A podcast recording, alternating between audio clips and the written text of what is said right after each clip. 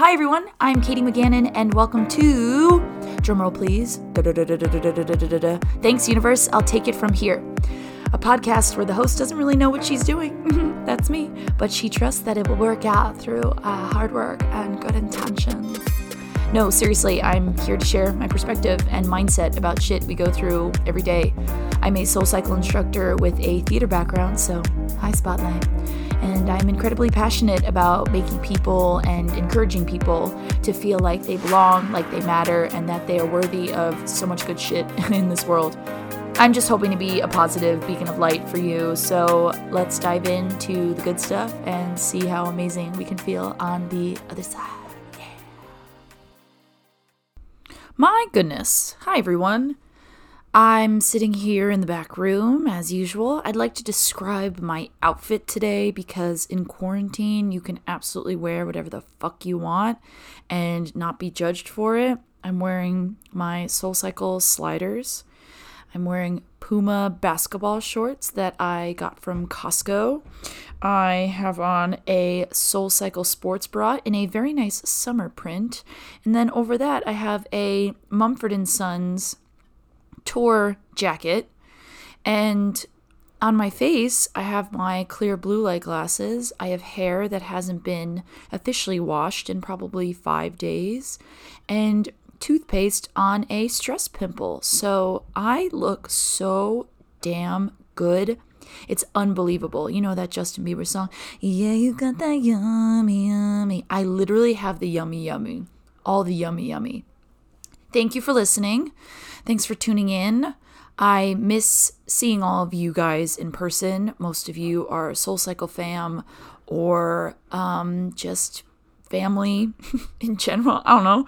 And I miss you. And people say that quarantine is hard, but I don't think we need to think of it as hard. It's necessary. So we're going to be fine. Uh, there are way worse things that could be happening to us besides being just safe in our homes. So, yeah, I've had the mentality when I've been trying to create things, whether it's stuff for Instagram or stuff on Spotify, I'm not doing it unless I feel ready or I want to. And I express that because I usually do things before I'm ready. That's been a choice I've tried to make as I've come into my own as a person and as a leader and as a uh, a human being with a quote unquote platform. And I like to preach that, like in class uh, at Soul, if you are thinking about turning your wheel, you know, to add more resistance or something, do it like five seconds before you're ready. Or if you're thinking about coming up for a run and you usually wait, like do it five seconds before you're ready, you know, because we're never really ready. Now, in this case, with things that are coming from the creative side of my brain, I am I am waiting till I'm ready because I don't want to rush anything. Like I just looked at my phone at the last time I put out an episode and it was March 24th and that's like 2 weeks ago. And one the concept of time in all of this is really funny because I'm like that was yesterday, that feels like 2 weeks ago. But I just didn't want to I didn't want to rush anything. I wanted to enjoy as much as I could and not stress about anything. I think I spent the first two weeks of quarantine stressing about everything, stressing about the content I was trying to put out there that could really help people, not, you know, excel or um, propel my uh, status, I guess. I don't know how to describe that. But uh, then it just got too, I was like, I'm sorry, I don't need to be adding this this stress and these thoughts and all this crap. So I just let it go, you know, and let it go and let it be, I suppose. So here we are on uh, Tuesday, April 7th, and we are doing our bonus episode. Our first bonus episode was um, embarrassing stories, and that was hella fun. So uh, this bonus episode is. Whew, this just speaks, speaks to me. Because we're telling ghost stories, motherfuckers! Wow! I love scary stories. I love horror movies. I love thrillers. my favorite place in the world is Halloween Horror Nights at Universal Studios, Florida.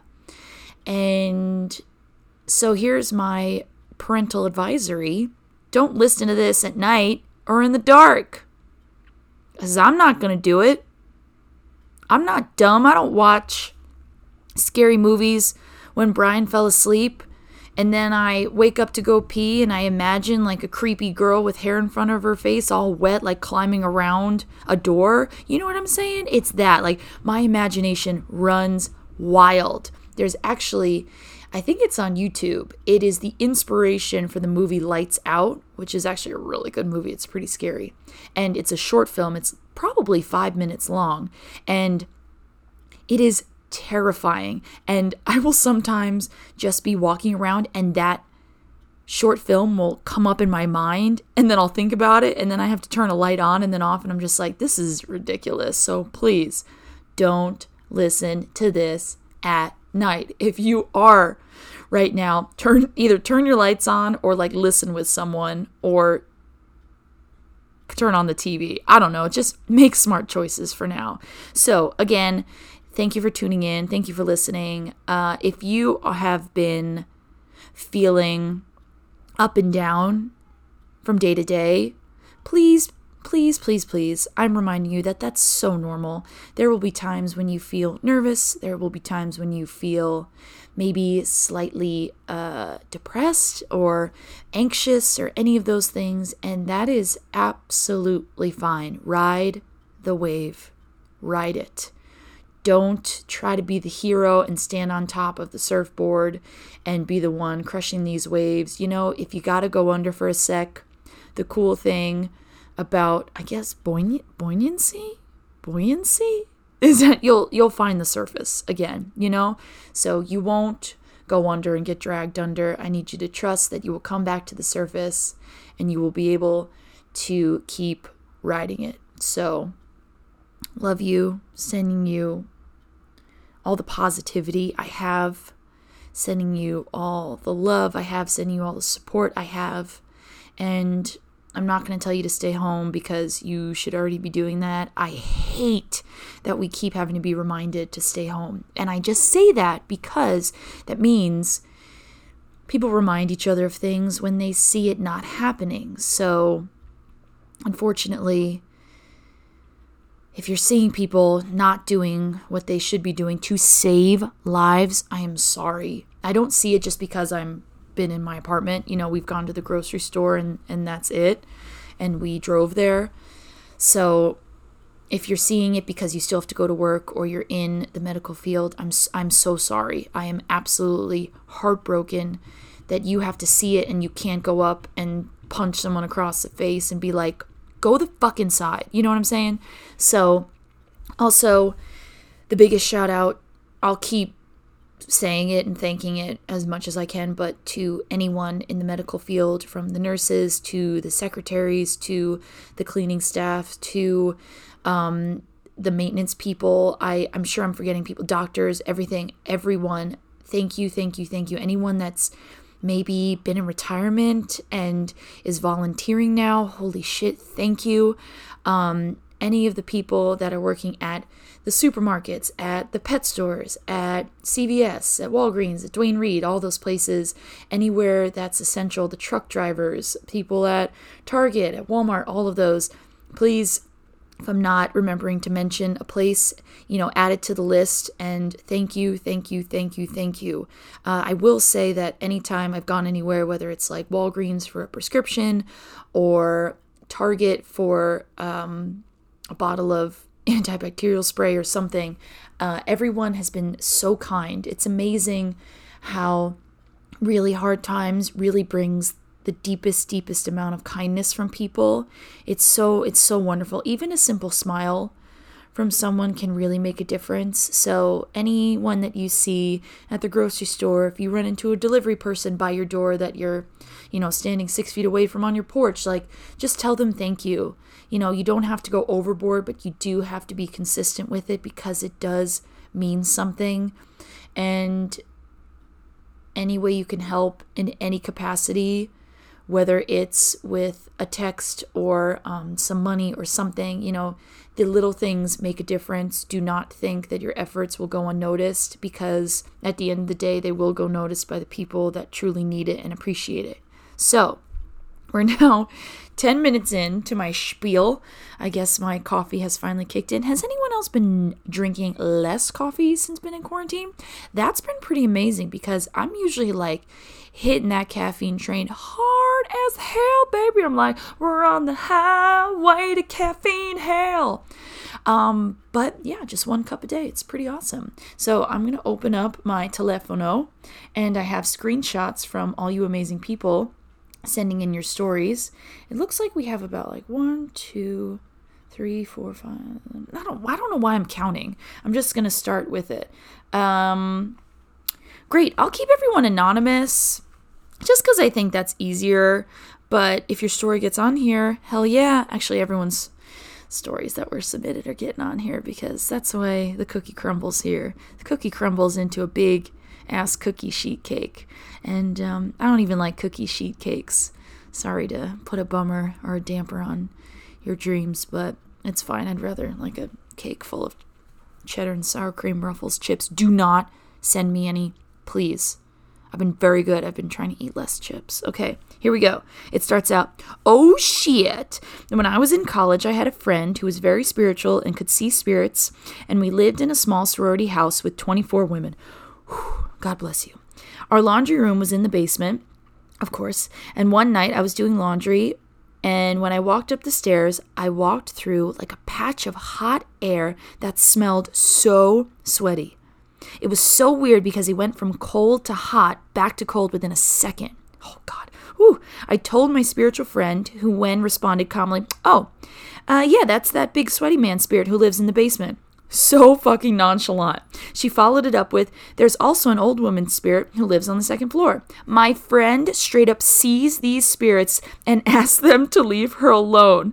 Anyway, we later found out that it was possible that a woman was murdered on that piece of land long ago, assuming by the sweaty man. And now I think I believe in spirits. Damn. The idea of like the hot to cold to hot thing is crazy because it's it's not something you see and it's something you feel and it's just oh it's so creepy and that's amazing. I'm glad you survived. The sweaty aspect of it is crazy because i've never i don't think i've ever heard a story where the spirit had like a smell like that. That's pretty crazy. Wow. Okay. Uh, cheers to laundry rooms and basements. My college um, dorm was a very, very old building that was apartments. And uh, when AMDA, my college, took over the building, there were still residents living in the building. And they had been there so long because it seemed to have been like a rent locked building. So these people were definitely in their 70s and up. And there was this one woman because they were kind of, they had kind of like always been like dorms because there were single room dorms and then there were double and triple. I don't think, I think there was, oh yeah, there was quads. And not all of them had a bathroom in them, which I thought was crazy. Like the bathroom was in the hallway, but it wasn't like a regular college one. It was just like two stalls and a shower in another room. Like it wasn't like a big, big communal bathroom. So some of the older people had to walk out into the hallway at night to go to the bathroom. And there was one woman who had white hair down to her waist. She was definitely in her 80s. And she would wear a white sleeping gown and a walker. And she looked like a ghost all the time. And I was so, so happy that my bathroom was like attached to our unit because we shared it. It was like a Jack and Jill bathroom where there were two doors and we shared with um, uh, someone with a single room on the other side. So just like, oh my god! But oh yeah, the moral of that story was laundry was in our basement. Nothing ever happened. Thank goodness. Um, great. Moving on. Next. Okay, okay. My high school teacher told us this story. We have an open campus, and we arguably have the most haunted school on the island. on the island. The island is Hawaii. I made up that part. She didn't put that in there. My teacher stayed late one Friday night to do grades, and other teachers warned her against it. Oh, God, always listen to the people that are warning you against something. Oh, yeah. It got dark, and she looked out her window across to the other building, and she saw a lady in white. She thought, oh, homeless people must live here at night. That's why people told me not to stay. She waved at the lady, and the lady didn't wave back.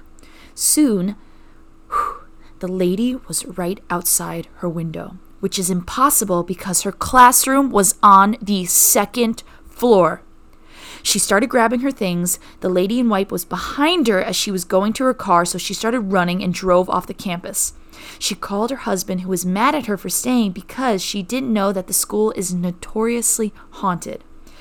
He told her the story of why it was this way. In ancient Hawaii, the land where my high school is was occupied by a tribe. One day, the men went off to hunt, and the women and children were slaughtered and raped by another tribe who betrayed them. It was so violent, there is said to be blood in the soil. One lady who wore white survived. She buried all the bodies out of respect. My teacher believes that the woman in white chased her off campus to protect her. Even when they try to get priests to bless the school, they said that there's still bad energy there after all these years. Lots of teachers were crazy, had crazy ghost stories at school. Oh my goodness. First of all, the history of that story is incredibly sad and awful and scary. And the fact that this ghost was obviously scary because it's a ghost, but trying to protect the teacher was oh my god. But the oh my god, she was on the second floor. She was right outside her window. Can you imagine just like chilling in your office, not on the ground floor, and you look in the window and there's like someone there. That means they're floating. They don't. They're not like on a window cleaner ramp, and they're oh my god, insane. Thank you for that. That was wonderful. Next. Oh, this one? Okay, this one's funny. So, this is scary story time. Yes. We used to throw Halloween parties at our house cuz um my birthday and Halloween. Hello, I love a party. The theme was horror movies. Amazing. Love that. And we had decorated the house to look like our favorite ones and people had to dress like their fave characters. Love that theme. Amazing. All for it. One area of our house had like like a life-size horror movie animatronics like Pennywise, The Exorcist, Freddy Krueger, Billy from Saw, Chucky, you get it. Wow, that's amazing and terrifying. When the party was winding down and I was saying goodbye to the last guests, I shut the front door and realized my husband was nowhere to be found. Dun dun dun! We all had been a little overserved, so I figured he was already passed out in our bedroom. I wanted to make sure everything was shut off in the house, safety first, before passing out myself, so I went up to the third floor first. Keep in mind, this was the big room with all the animatronics and was lit like red and black lights. No, so dark. So unnerving to be alone in it. I can't even imagine. I would be like, shutting the door, bye. I started unplugging things and blowing out candles, and then I made my way back to the long room. I heard, Wanna play? I saw this goddamn Chucky doll from Child's Play. I screamed bloody murder and started having an all out panic attack until I realized it was just my drunk husband hiding in the corner with Chucky, ready to scare the shit out of me. Talk about overserved. He literally scared me to death. Oh my god. First of all, cheers to you for having all those giant animatronics. The idea of having The Exorcist, the um, Linda Blair like life size thing is beyond terrifying because the image I always have in my head is her going down the stairs in like a bridge position backwards. That freaks me out. And the fact that you had to turn them off, like the idea of like being like so close to them to like, oh, good night, Penny Crew, Pennywise, Penny Cruise, Pennywise. Um, yeah, pretty scary. So your husband is a little shit, but you know, tells a good story. I love that. Wanna play? I want to be like a uh, um, a voiceover artist. Wanna play? Um, I'm gonna be right back. My cats are meowing because I have the door closed. Give me a second. And we're back. I also went to the bathroom uh, and got some laundry out of the dryer, and currently have two cats in this room with me. So fingers crossed that they don't make any goddamn noise. Thank you so much. Next story. Let's see. Ooh, this is another this is another funny one. I found this very very very interesting, so I appreciate the person that sent it in. I sometimes have sleep paralysis, which is basically when you're in between being asleep and awake and your brain is awake but your body body physically can't move. Holy shit, that's terrifying. It also comes with hallucinations, which are extra creepy when you can't move your body. Nope, I'm going to give that a giant nope. Why is there not a scary movie about sleep paralysis because that is a real, real, real thing. One night I watched a scary SVU episode too close to bedtime and was pretty freaked out. There it is. There's the disclaimer. Don't do it. Don't watch it at night. Too close to bedtime. You know? I put on The Little Mermaid to try to distract myself and fall asleep peacefully. Good choice. But I obviously stayed up to watch the whole thing, was still freaked out about the SVU episode, and couldn't fall asleep. Then the sleep paralysis set in. My body froze and the hallucinations started. First, I saw a cat walking across my chest. I have no pets in my apartment, is what they say. Then I felt my bed sink down next to me like someone had just gotten into my bed with me. I was alone in my room. Oh my God. I couldn't move my body, but I truly felt like some stranger had just gotten into my bed next to me and was obviously terrified. It took all the energy I had to slowly turn my head to see who the hell had gotten into bed, and laying there next to me, peacefully sleeping on his back, was none other than freaking Lord Farquaad from Shrek, fully dressed in his hat and everything. I feel the need to mention I was completely sober and deeply confused, especially because I don't think I've watched Shrek in years and never truly understood hallucinations until that night.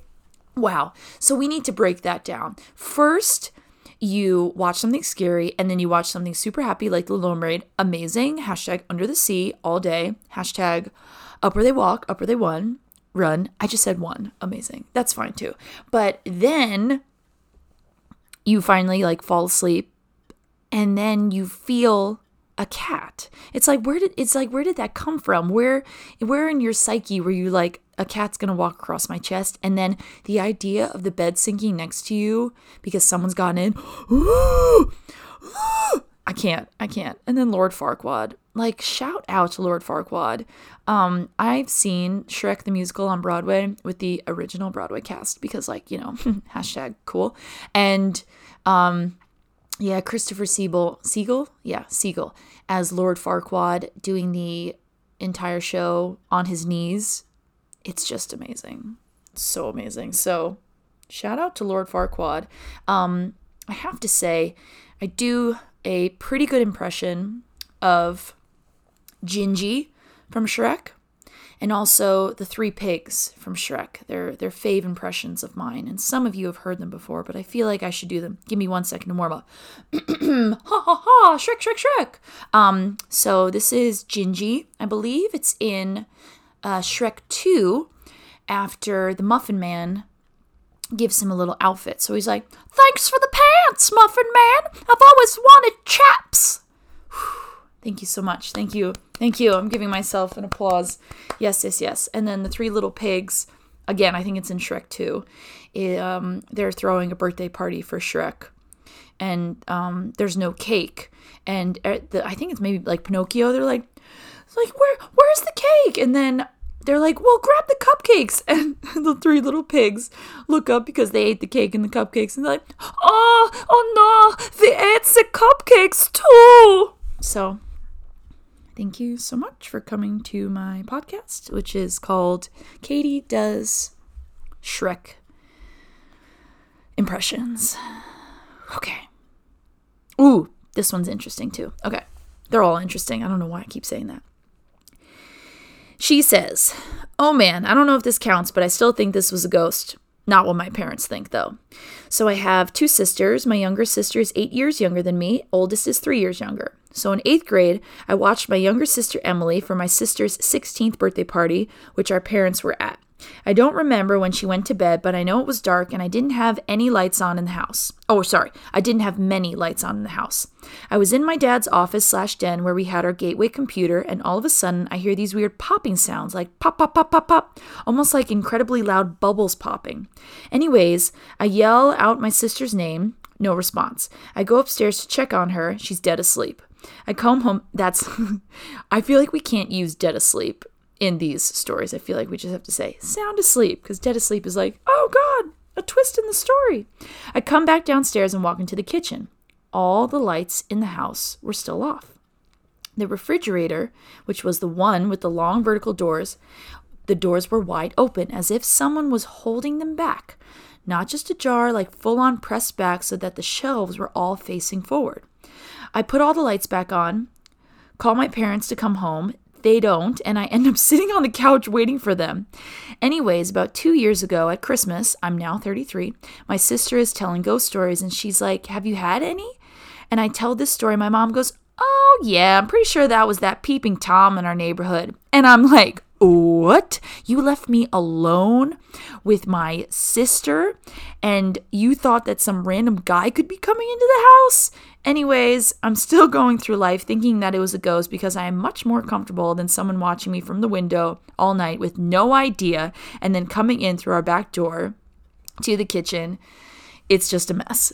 Uh, my sister and I were like, what the fuck, mom and dad? I guess we did have a peeping Tom in our neighborhood, and he would watch to see when women's husbands were traveling for work and would come in and set the oven timer for 2 or 3 a.m. so that they would come down and turn it off, and he'd be in the window. Oh my god! Uh, still didn't want to believe it was a ghost because I can't imagine how scared I'd be today if I looked up and saw a man watching me through my window. yeah, that's um if you follow true crime at all, the idea of like the Golden State Killer, who was active, I believe, in the late 70s and early 80s. And he was basically like the extreme, extreme peeping Tom because he would go to people's houses, uh, especially fa- like younger families in this like up and coming city in California and he would figure out their one their schedules, two the layouts of their houses, and he would do crazy things like go in the backyard and like remove a screen from a window and then not come back to the house for weeks so like the families would be like on edge because they were like why the hell are there footprints in the backyard and a screen missing and then weeks later he would come back and like torture and rape them and it was awful. And so the idea of someone like plotting that, you know, coming up with like, oh, I'm going to do this creepy thing first, and then it'll make this next creepy thing even more horrible. It's just like awful. So, so one, literally, so glad you, that you're safe. Two, uh, parents out there, if you know that there's a possibility of like a peeping tom or something like this, rumors going around, someone saw them on their ring, on their doorsteps steps or whatever, like take take precautions, like extreme precautions, because nowadays that shit could get, go so wrong. So, girl, so glad that you're safe. Amazing. Next. Okay. Oh, this is heartwarming. Some of these are really heartwarming. Here's one of them. My bubby was always so proud to be Jewish and loved going to Shabbat services. I believe it is Shabbat. If I'm saying it incorrectly, I do apologize. You are more than welcome to send me a voice memo telling me how to say it correctly. The last few months of her life, though, she was too weak to go. Oh. A few days after she died, a staffer at my synagogue told me she walked into the lobby during the rabbi's sermon that Shabbat. She and the police officer, in uh, parentheses, most synagogues these days have armed security because of anti Semitism, unquote, were the only two people in the lobby. Out of nowhere, one of the front doors opened. These doors were heavy as fuck the really they really resisted being opened. They do not open on their own. But that night, one did. Right as the rabbi began his sermon, both the cop and the staffer were bewildered, but the staffer, who was a close family friend, knew it was my bubby coming in to hear one last sermon before she left this world. Whew, my goodness, how beautiful. You know, that's not, that's when these stories turn from on the surface being scary to be an um, like amazingly comforting, I suppose. Um, really beautiful. Thank you for thank you for sharing that and um, sending sending love to you in these times if you're if you're missing your bubby. So sweet. Okay. Next starts out with you want a ghost story? Here you go. Context. Thanks for that. I love context. My backyard had a Civil War battle happen on it. Whoa. Excuse me. Lots of deaths and encampments. One night I was downstairs in the basement with my dog. Basements. All of a sudden, it became cold and my dog's hair stood up. My dog was facing me, but was looking right next to me. He started growling and barking. I turned around and ran. The house is haunted. So haunted that a university wanted to come do a paranormal overnight study. I'd never had any incidents until then, but that night changed everything. I went to my bed only to be woken when my hair was tugged. I sleep lightly now. Freaked me. Every night since, I know I'm being watched by something. Wow. Dogs, man. Dogs and kids can see spirits. If your dog freaks out, there's a spirit there, man, and just be just be kind to it. Ask it to leave you alone or just be chill. And animals too. Babyface, my fluffy cat, he's the dumb one. He's pretty special. He will all the time like look up and like stare at the ceiling or at the wall at random spots when there's literally nothing there. And I'm like, great, amazing. Hopefully it's my my um my spirit angel. Yay. Uh feel like there's two parts to that one. Nope, just the one. Okay, cool. Okay, so my parents' house is haunted. They bought the house from the OG owners. When they did the final walkthrough, they were like, hey, you left your rocking chair. And uh, the owners were like, yeah, it's all good, bye. So fast forward eight ish years, my brother is three, and he says, someone is in the rocking chair. And she is his friend. And we were like, okay, cool. Then my mom moves the rocker, and my brother is like, my friend is mad. The chair moved. And that ghost started to move my mom's shit around. So now they don't fuck with the ghosts anymore. The end. Amazing. Yeah. Um, rocking chairs are only not scary when they're outside of Cracker Barrel. Anywhere else, I'm like, nope, I'm not sitting in that. I don't, I, nope, not messing with that.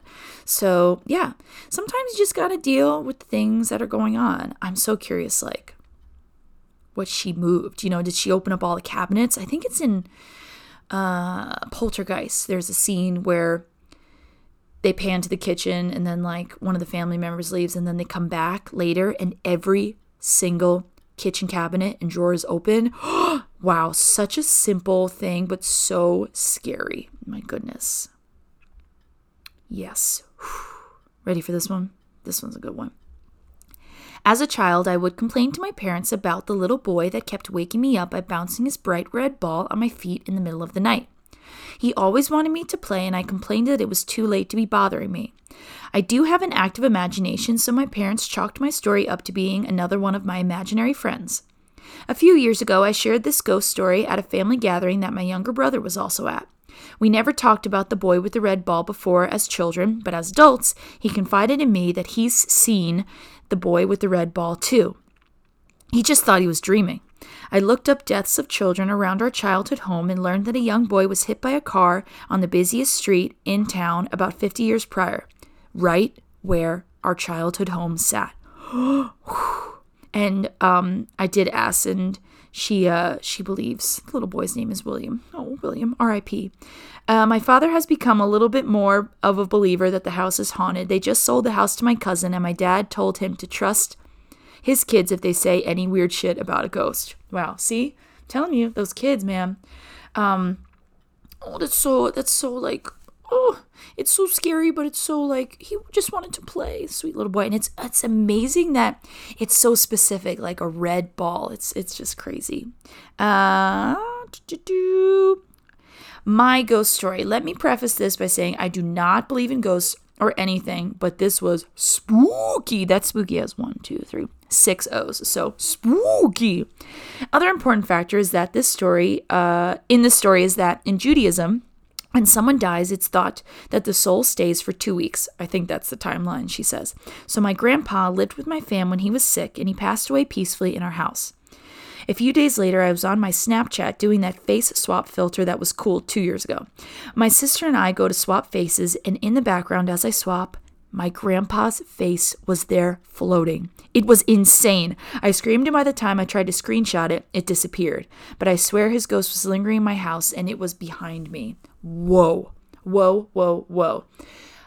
There's absolutely something about losing a family member or someone you're close to that was in your house and i think you just know like they're probably going to be there and you're going to feel them and you're going to see signs and i think you need to trust those signs and it's crazy uh whew, yeah this one got me this one i was like get it out of your brain before you go to bed katie my mom and i were home alone once in my childhood house which is pretty old slash antique she was in the kitchen and i was in another room watching tv all of a sudden, the oven shut off, which requires going into the basement to reset the circuit. So she did.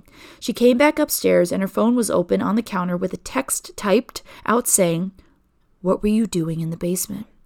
And it wasn't sent slash addressed to send to anyone. She thought it was me, but I was in the other room the entire time, oblivious to the other the oven situation completely. To this day, we don't know who typed that text or why the oven shut off to begin with.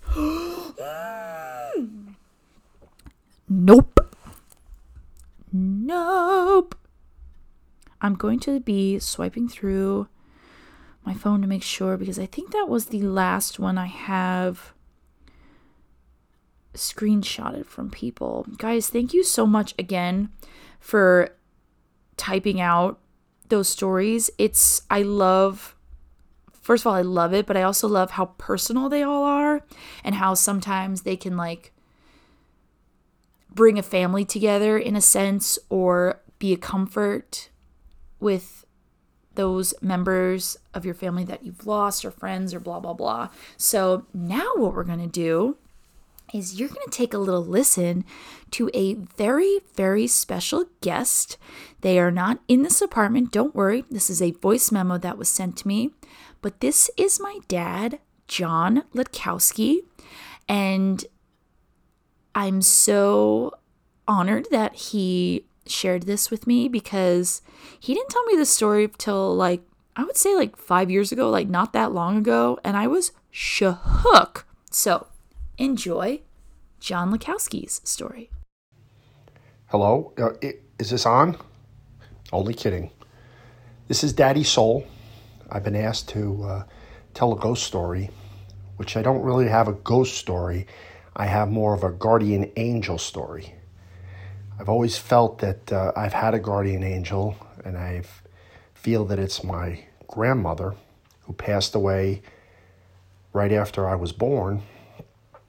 And I kind of feel that Katie has a guardian angel also because my father passed away right after she was born. So, with that in mind, years ago I was a police officer and I was out on patrol.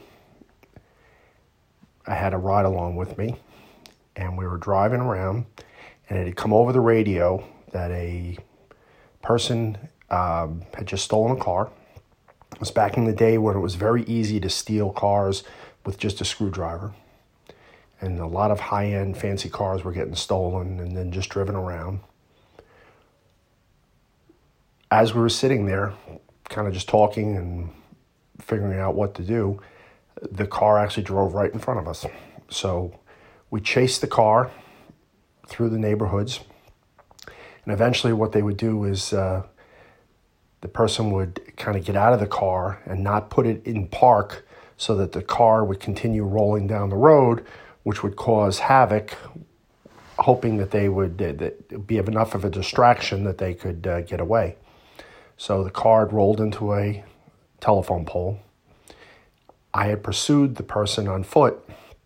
We were running through backyards and neighborhoods, and I'm calling on the radio asking for help. You know, come down, you know, set up a perimeter. And what happened was he ducked between some bushes, uh, like a high hedge. And I followed him in. And when I came out the other side, there was nothing but a field in front of me and there was nothing around. I was standing there trying to figure out, you know, where this person went, and I heard a distinct, soft voice say, He's on the porch.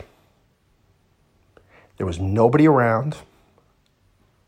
I turned around, and some 20, 30, 40 feet back or so was a porch the back of a house. And I walked up to that porch, and when I opened the door, he jumped me. We ended up in a wrestling match. Fellow officers came in. We apprehended him, and that was it. But to this day, it kind of gives me chills when I think about that voice saying he's on the porch. And there was absolutely positively nobody around except him. And they know he didn't say it. So that's, uh, I kind of feel that uh, my guardian angel was looking out for me that day because he did jump me and he was uh, a, um, it was somebody needed to get off the streets. And so that's it. Thank you for listening. Everybody, uh, good luck out there. Bye. I mean, what? First of all, Daddy Soul, dead, deceased. I love my dad so much. Dad, thank you for that. Thank you for sharing that. You told the story so well, so clear, gave us such a visual. Wow. Um, yeah, the first time I heard that, it re- it sent chills down my spine too, and I can't remember if he had mentioned that he thought it was guardian angel because I was just like, yup, a ghost that's like super friendly, but like guardian angel absolutely makes sense. And it's funny that he said that he thinks I have a guardian angel because I absolutely agree. And I don't think we've actually ever talked about it. So, like he said, my grandpa Stan uh, passed away when I was a baby, like a, like a super young baby. And um, that is Nana's husband. So, um, growing up, anytime I would sleep, usually my bed was up against a wall. So, how would I describe it? You know, if you're the left side of the bed was up against the wall, so the right side is where I would stand up. And anytime I would have my back to the wall, I felt normal. But anytime I would have my back the other way to where, you know, the rest of the room was, I always felt a presence. And it, this was consistent, like almost every night. And, but it didn't scare me. I just noticed it. And I always, I swear, I always thought it was my grandpa Stan.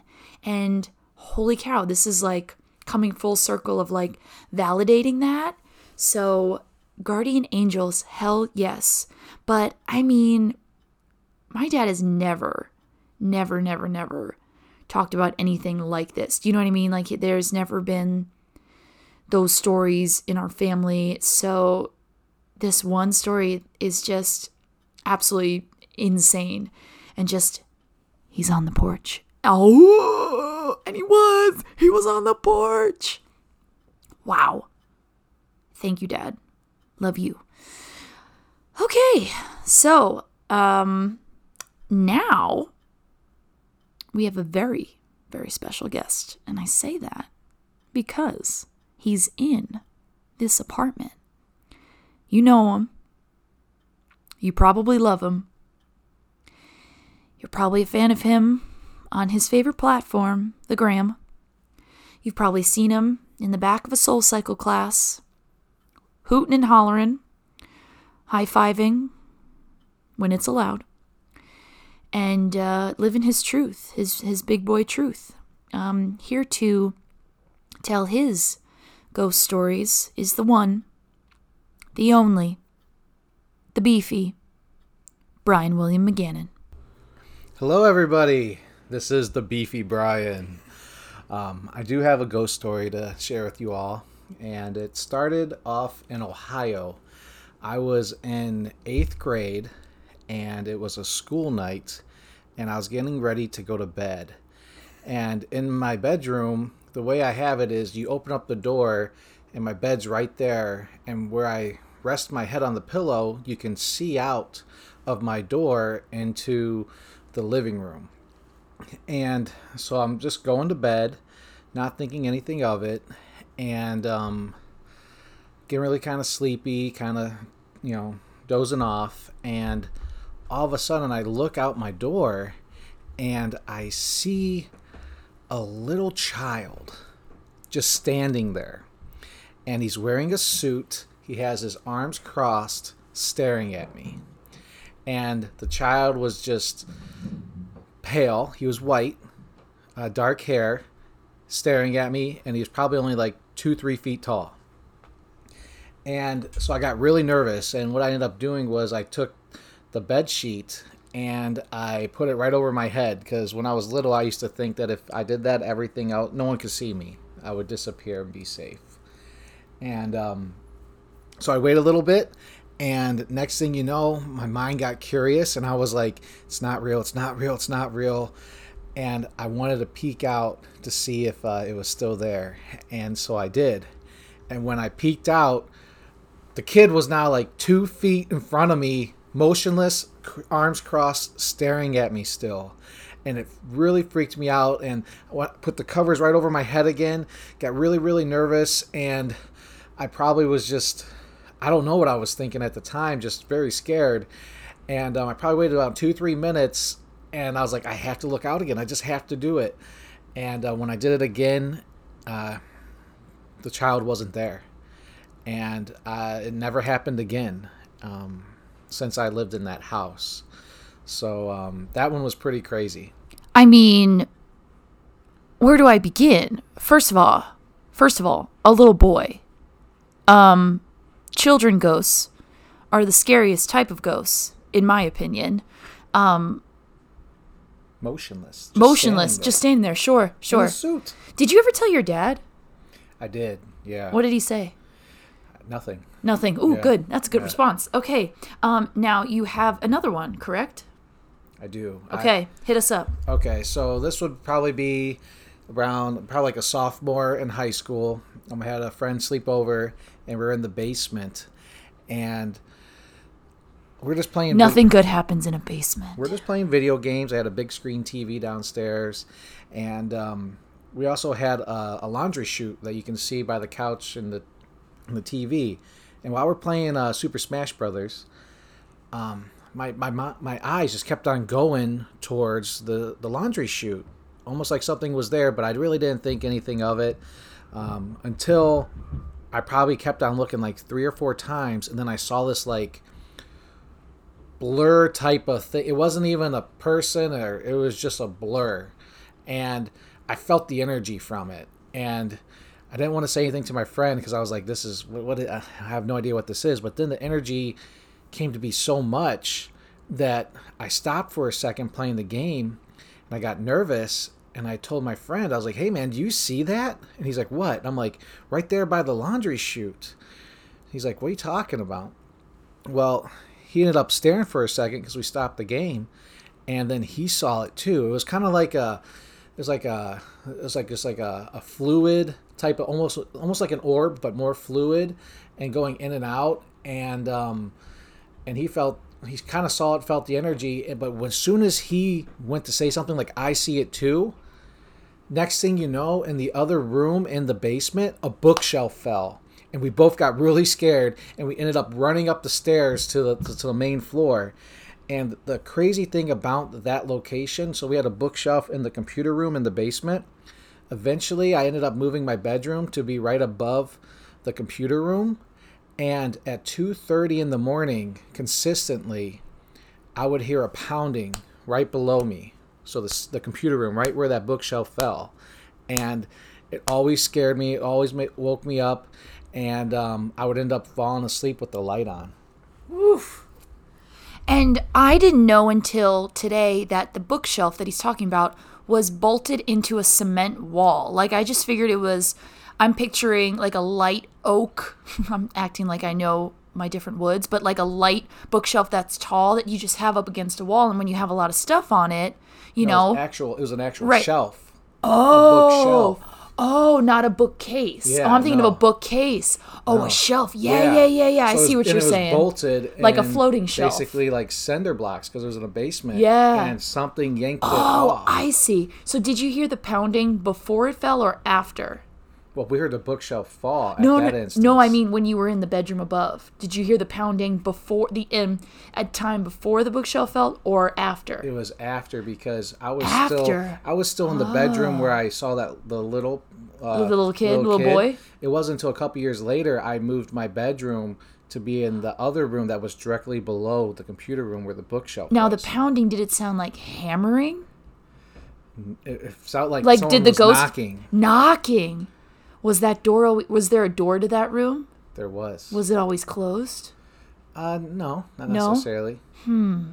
But it was Like a knocking? you would hear the knocking, and it. Oh, Yeah, it was scary. I mean, my dad always joked around that you know someone died in the house before we bought it, and I know it was always a joke. I don't know if it really was real or not, but um, it there was something down there, and it wasn't like it only happened a couple times. right. This was If I- consistent. yeah, if I came home late, or if it was if I woke up between like you know two and three o'clock, I would hear that pounding. Right, right. And I've stayed at that house many, many times.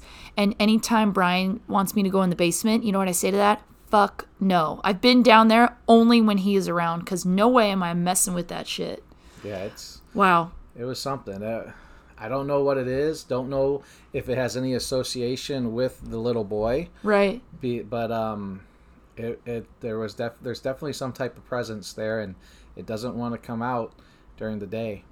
Wow. Yeah, Pretty scary. Well, thank you, B, Yeah, for, no, for doing that. never hurt me. Never did anything bad like that. It just always uh, it always freaked me out. Sure, sure. Um, I know that the people have been really wanting to have you on the podcast. So can we do a you and me episode sometime soon? Yeah, no problem. Yeah? Do you have anything you want to tell everyone during this time? Um, just want everyone to know that the uh, you know it's always darkest before the light. Hey, So, hey, uh, you know, stay stick with it. Continue to be strong. Support yourself and your families. And no matter what, we're always here for each other. So, including me. Um, feel f- free to reach out to me anytime you want. And, he loves um, his fans. Yeah, I'll be there. Okay, thanks, B. So, before Brian came on to tell his stories, I stopped recording just because he was finishing up work and I went and watched this webinar with um, two fellow SoulCycle instructors. They're both master instructors, um, Mel, Mel Griffith, and um, Bevan. And Bevan's co host of her podcast "Be My Neighbor" with Brittany. And um, to preface this, I've I haven't listened to "Be My Neighbor" podcast. There's no um, reason or excuse. I just I just haven't, and I just felt compelled to watch this webinar. It was it was weird. I was I went back and forth. I was like, all right, am I going to make this work? Because I knew I wanted to get this podcast done today. I was like, all right, do you think I can do it? All right, I'm going to sign up, and I signed up earlier today, and I am so beyond glad I did. So that's what I did on this break. I got involved in this, and it was wonderful. It was awesome. It was insightful. It was honest. It was um, so full of truth. And I filled a page of all these things I jotted down. And the first thing that struck me, I think signs are so real. And when Mama Mel was telling her story and the SoulCycle side of it, she said that the very first class she ever took at the original studio on the Upper West Side on 72nd Street, the very first song that ever played was Chasing Cars by Snow Patrol. And if you know me, if you know my tattoos, you know that I have one on my arm that says dot dot dot just forget the world because that song means so much to me. Nana heard it for the first time when it came out. I was either in middle school or high school, and she used to drive me to dance a lot. And she looked at me and she was like, "This song reminds me of of me and your grandpa Stan," and it it like hit me like a wave, like holy shit. And so it was from that point on, I was like, "Whoa!" I absolutely needed, and so glad that I am in this and watching this and witnessing this. And then even I said it in the beginning of this episode where we have to ride the wave and we can't try to be on the surfboard all the time crushing it you know we have to feel like we can go under for a second then come back up and and something that that Mel said was don't just ride the wave of your life, be the wave. Like, what the fuck? Like, universe, are you serious? That's insane. And I, low key, I don't really like the ocean. It's terrifying to me. I don't love the beach. But the idea of that wave thing just felt so right to say today. And then to hear it, it said in a different context, but still so relevant. I mean, just phenomenal. So don't just ride the wave of your life, be the wave. That means that you feel not even in control all the time, but you feel present all the time, even if it's something good or something not so great. I mean, just awesome. And let's see if there's, oh, I love just do today. I love that idea. They were talking about that. How, and I've said this before and I've, I love it, is that regret doesn't change your past and anxiety doesn't change your future. So yeah, all you can do is, is today. Um, what's something else? Uh, what do we want to make of this time? We need to assign purpose to this. You know, um, it's not happening to us, it's happening for us. Mel had said that, and that really struck me. And I've mentioned it in another episode, and it's so true. What what is what do we want to make of this time? What what what is the purpose of this pandemic for us? Not nothing to do ugh, nothing to do with losing lives. That is the absolute worst part of it and being separated from people, but there can be a purpose behind it, the hard things that we're going through. So I just wanted to leave you with that. Um, go keep being the wave. The wave, the biggest wave, the smallest wave, doesn't matter. Keep being the wave. And thank you again, as always, for being the greatest supporters and friends and family and people ever. I send you love, light, positivity, all of it, and um, know that we still got this. Good night. Thanks, Universe. I'll Take It From Here is hosted by me, Katie McGannon. Follow me on Instagram at Katie2 underscore soul. Yes, Katie Soul with one underscore was already taken. Damn it. The reason I know how to do all of this now is because of the phenomenal Callan Carlson. I shall call him my producer, creative director, and manager. Cover art by the crazy talented Kate Comple. And I leave you with my cat, Babyface, purring into the microphone. Bye.